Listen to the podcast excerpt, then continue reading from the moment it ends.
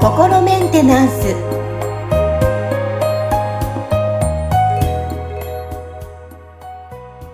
はい、皆さんいかがお過ごしでしょうか。心メンテナンス、今日も元気にお伝えしていきます。アシスタント三上めぐみと気候ヒーラーの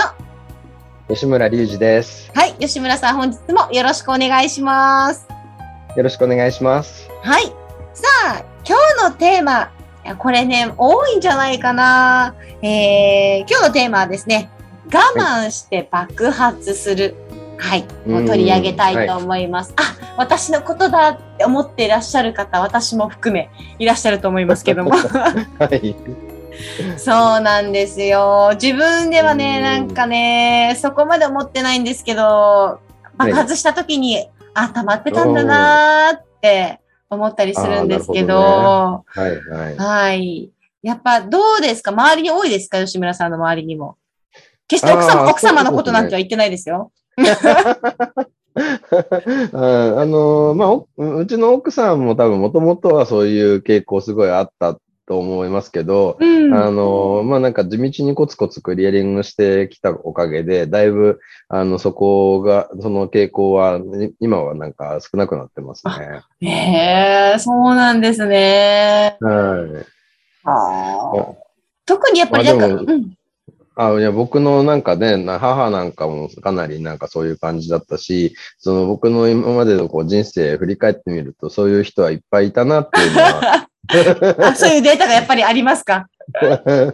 はい、個人調べですけど、はい、いや、そうなんですよ。私もやっぱり母がそうであって、で、はい、幼い頃になんかやっぱりね、ああいう風になりたくないなっていう風に思ってたんですよ。で、いざ自分が母になると、はいはい、やっぱり同じことをしてるのに気づいて、あ、はいはい、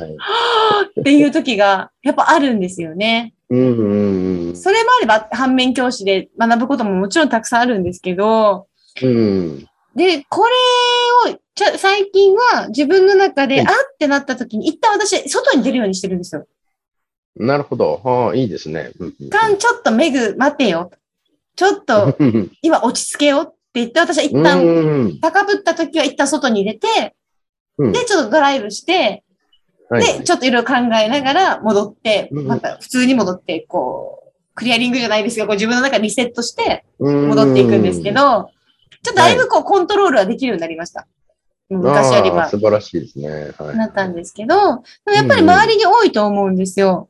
うん。はいはい、これ、解消するにはどうしたらいいんですかね。でもそういう傾向あるなって気がついて、その気分転換する方法をこうね、見つけてそれを実践するっていうのは一つのやり方としてはすごくいい方法だと思いますよ。あ、そうなんですね。はい、ちょっと今後も何かあったときは、ちょっと行きたいと、それで。そうですね。で、あと、だから、そのね、要は、爆発するっていうことは、それまでだいぶ溜め込んでるから爆発するってことじゃないですか。はい。で、だから、なんか、溜め込むからそうなるって考えたら、溜め込まないで小出しにした方がいいよねっていう話になると思うんですよ。そうなんですよね。そこですよね。そうですね。で、ね、なんかじゃあなんで小出しにしないで溜め込むことになってしまうのかっていうふうに考えると、おそらくそれってなんか例えば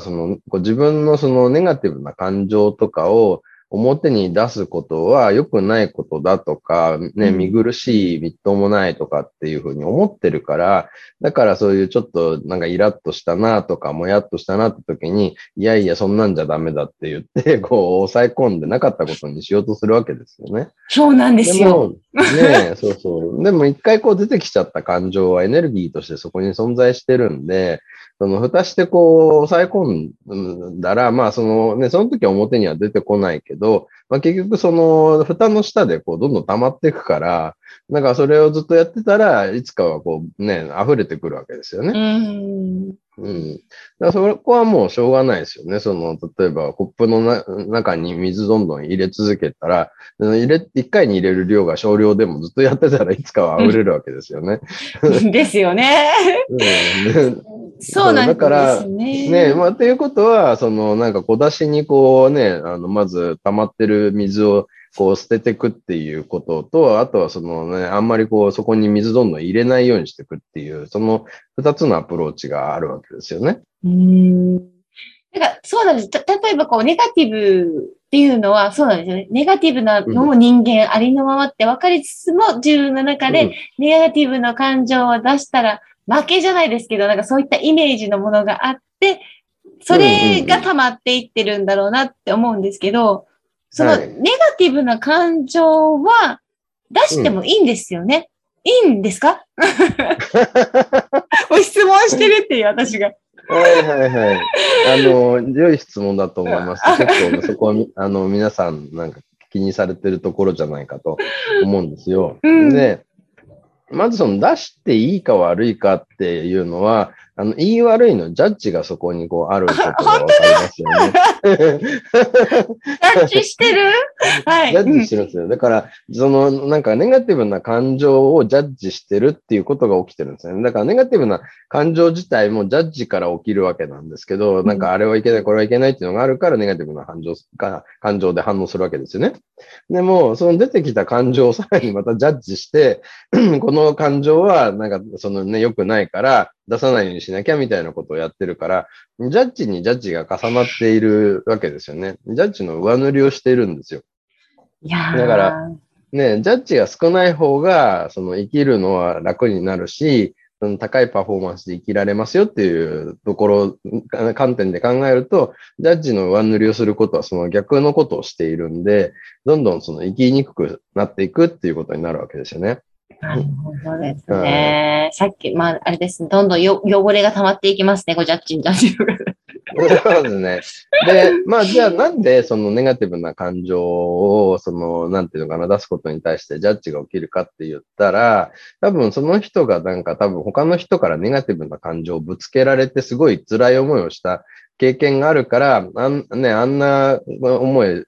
ね、自分もしたくないし、人にもさせたくない。うん、だから、ネガティブな感情は悪なのである、みたいな感じのジャッジがこう起きてるんだと思うんですよ。そうですね。そうなんですよ。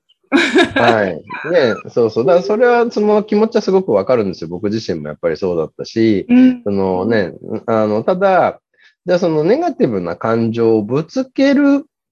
られて痛い思いをしましたっていうのが、こう、自分の経験なわけじゃないですか。はい。これ、ネガティブな感情が悪いのかっていう話ではなくて、自分が痛い思いをしたのは、ネガティブな感情をぶつけられたからですよね。そうですね。ね、野球のボールぶつけられたら痛い思いするんですけど、野球のボールが悪いのかって言ったら別に悪くはないじゃないですか。悪くないです。ボールはボールです。ぶつけられたから、ぶつけられたから痛いんですよね。ボールはボールなの。ボールはボール。あ、なるほど。ネガティブな感情はネガティブな感情なんです。そういうことなんですね。だから、ネガティブな感情を人にぶつけるっていうことをしない方がいいっていう話なんですよ。なんかね、だってそれぶつけられた方も痛い思いするし、なんかそれで例えばぶつけた側も後になってからそれ気に病んで、なんであんなこと言っちゃったんだろうみたいな感じでまた自分を責めたりすることにこう繋がったりするわけですよね。だから、ネガティブな感情が出てきたら、まずは、ネガティブな感情出てきてるなと。書けばいいですね、前みたいに。ね、書くのいいんですよ。ね、前みたいな感じでこう。だから、私これに反応したからネガティブな感情出てるんだっていうのがわかると、そうすると別にそれを人にぶつけなくてもいいって、だからネガティブな感情があることと、それを人にぶつけることっていうのは、別のことであるっていう、こう切り分けができるわけですよね。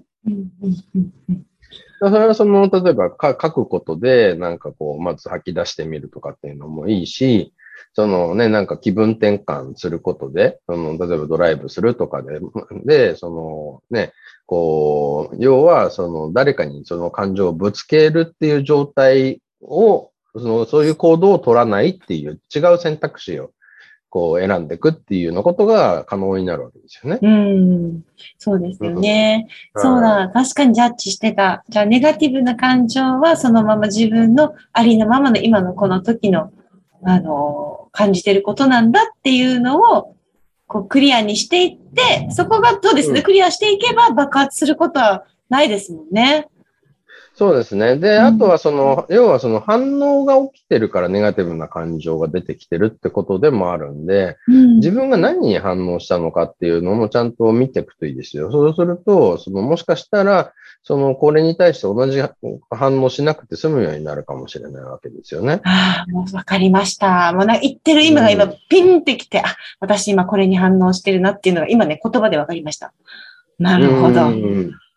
そう。だから、例えば、まあ、僕の話で言うと、僕以前結構その、あれですよね、子供を虐待する親のニュースみたいなのを見ると、ものすごい怒りが出てきて、もうなんかこの親を同じ目に合わせてやりゃいいんだ、みたいな感じで、もうなんかすごい怒ったんですよ。まあ、僕自身がそのね、なんか親から暴力とかモラハラを受けて育ったっていう、経緯があったんで、そこが癒えてなかったから、なんかね、そことも結局投影しちゃって、その時のその癒えてない感情が引っ張り出されて、すごい怒りが湧いてくるわけですよね。でも、それって結局そういうのにこう反応をして、その怒りが出てくるんだけど、その裏側には何があるかって言ったら、理想とする状態があるから、それと違うことに対してなんか不快に感じるわけですよね。で、っていうふうに考えると、僕は、なんかこう、家族がもっと仲良くね、いられる方がいいよねって思ってるから、で、それでちゃんと、なんかこうね、親が子供に愛情を持って接してる、そんな、なんか関係性がいいよねって思ってるんで、その逆をしてることに対して怒りが出てきてたわけですよ。ってなったら、僕は子供を虐待する親を憎んでる人なんじゃなくて、子供に愛情をちゃんと持って接することができる親を愛してる人なんですよ。なるほどですね。で、だったら僕は人が、ね、なんかこう自分の周りの人たちにちゃんとね、愛情とかリスペクトを持って、こう関わることができる人たちを増やしていく、そんな活動をしたら僕の満足感とか充実感は上がるわけですよね。なぜならそれは僕が好きなことだから。ね、だけど、なんか虐待をする親を見つけて糾弾するっていうことがやりたいわけでは本当はないんですよ。そっちに僕が舵を切ってしまうと、多分この先、なんか僕自身をなんか不快にさせて、すごい怒り狂わされるような、なんかそういう出来事をどんどん僕は引き寄せて、そのたんびに世の中なんてなんかひどい親だらけなんだ、許せないみたいな感じの感情がどんどん募っていく一方なわけですよね。で、それをやってても多分、なんかそういうね、子供を虐待する親は減ってかないんですよね。それよりも、なんかね、こうみんなが仲良くなるとか、ちゃんと人と人がなんか愛情やリスペクトを持って関わることができるっていう世界を作っていくっていうことのために自分の時間とかエネルギーをこうね、費やしていくっていうことをした方が、多分、なんていうのかな、こう急激に世の中がバーンって変わることはないかもしれないけど、ちょっとずつでもなんかね、そっちの方向に、こう、僕はだから、こう、コツコツ票を入れ続けてるみたいなことができるわけですよね。で、それによって自分もこうね、満足感、充実感が得られれば、それはね、こう、言ってみたらライフワークになり得るわけですよね。いや、なんか今日は吉村さんのお話もね、聞けましたし、きっと聞いてる方も、そう、我慢して爆発する方いらっしゃると思うんですけど、やっぱりこの一つ一つ、ね、すぐには爆発しないっておっしゃってましたから、やっぱりこうね、一つ一つのこの怒りとか、何かあった時に、